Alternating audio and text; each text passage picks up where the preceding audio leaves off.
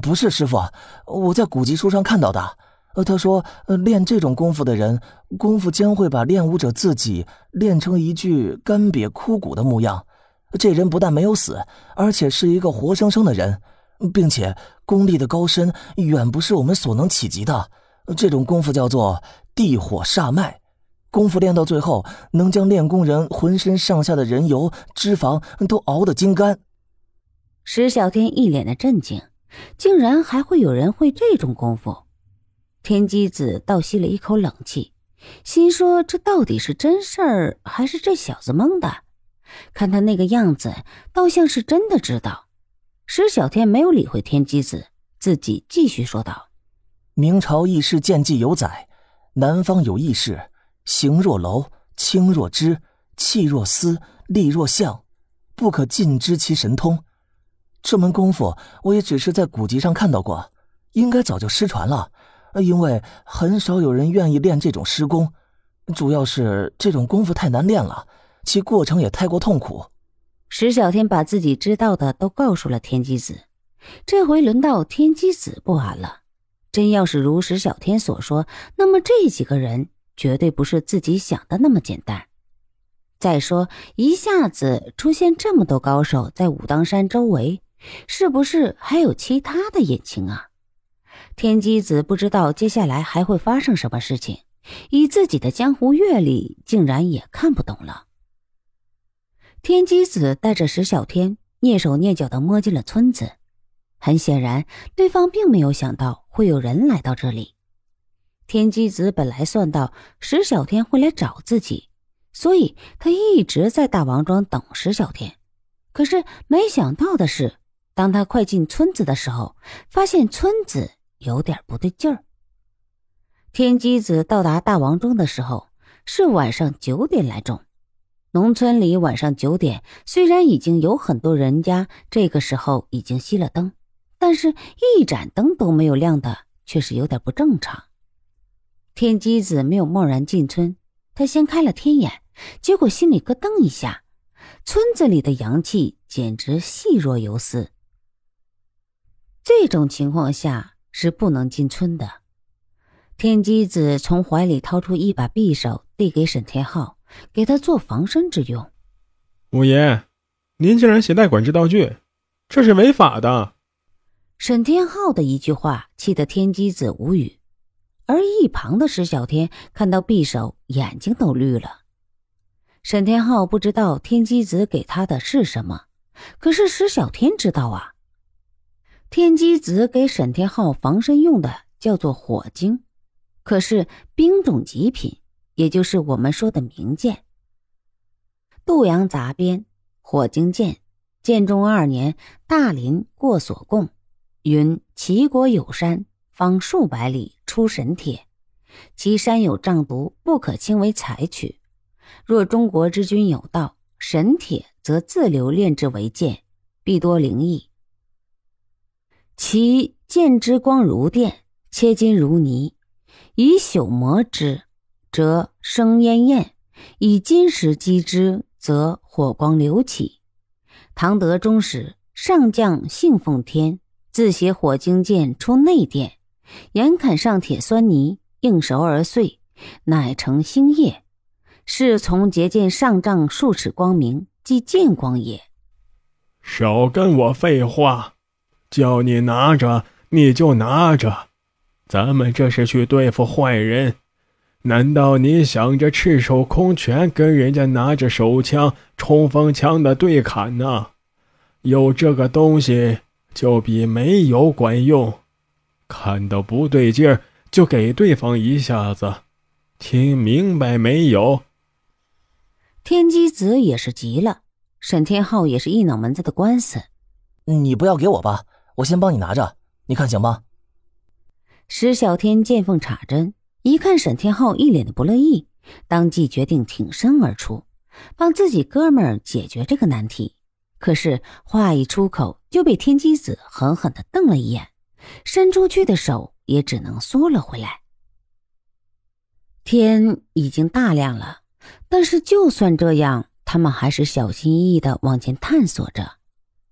村子不大。三个人用了一个小时绕着村子走了一圈。就在三人为自己的判断感到怀疑的时候，突然村口的狗开始狂吠，紧接着村里的狗也跟着叫了起来。这突如其来的动静把三个人吓得都是一哆嗦。只见天机子一抖手，手里竟然又多了一把匕首。石小天见了，忍不住啧舌。天机子这回拿出来的是一把铜制匕首。石小天的眼何等的毒辣，眼角的余光就已经把那把匕首看了一个仔细。要说这把匕首，啊不，或者说是剑吧，一般人还真不当回事儿。除非是专门搞收藏的古董专家才会在意。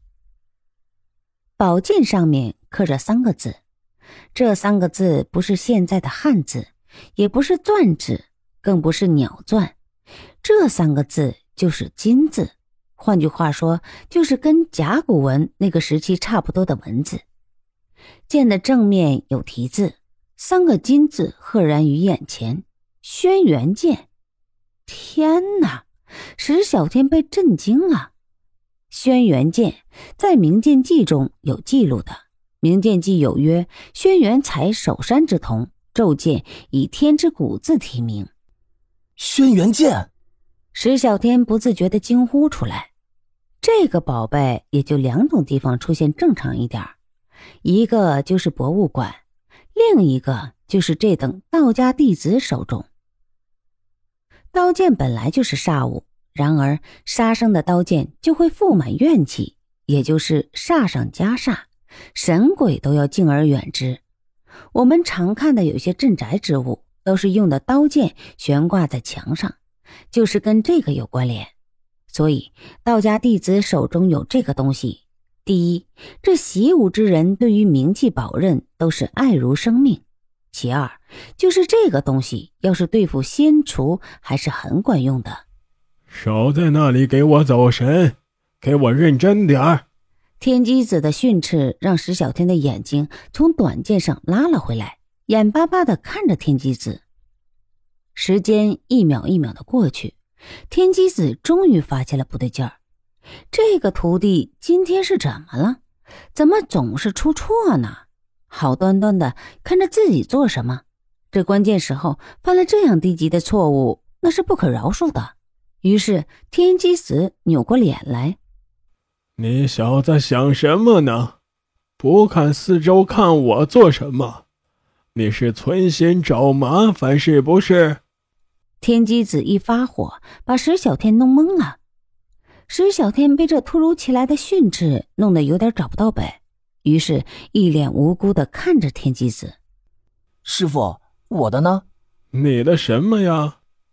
天机子虽然不知道石小天说的是什么意思，但是顺着石小天的眼神，又看了看手里的轩辕剑。师傅，您竟然跟我开玩笑？您是不是……呃，好歹给一把就行，不用太好的。石小天倒是很腼腆。主动跟人要东西，这还是头一遭。想什么呢？没有了。天机子回答的干净利落。什么？师傅，你看看你，呃，他，我，这。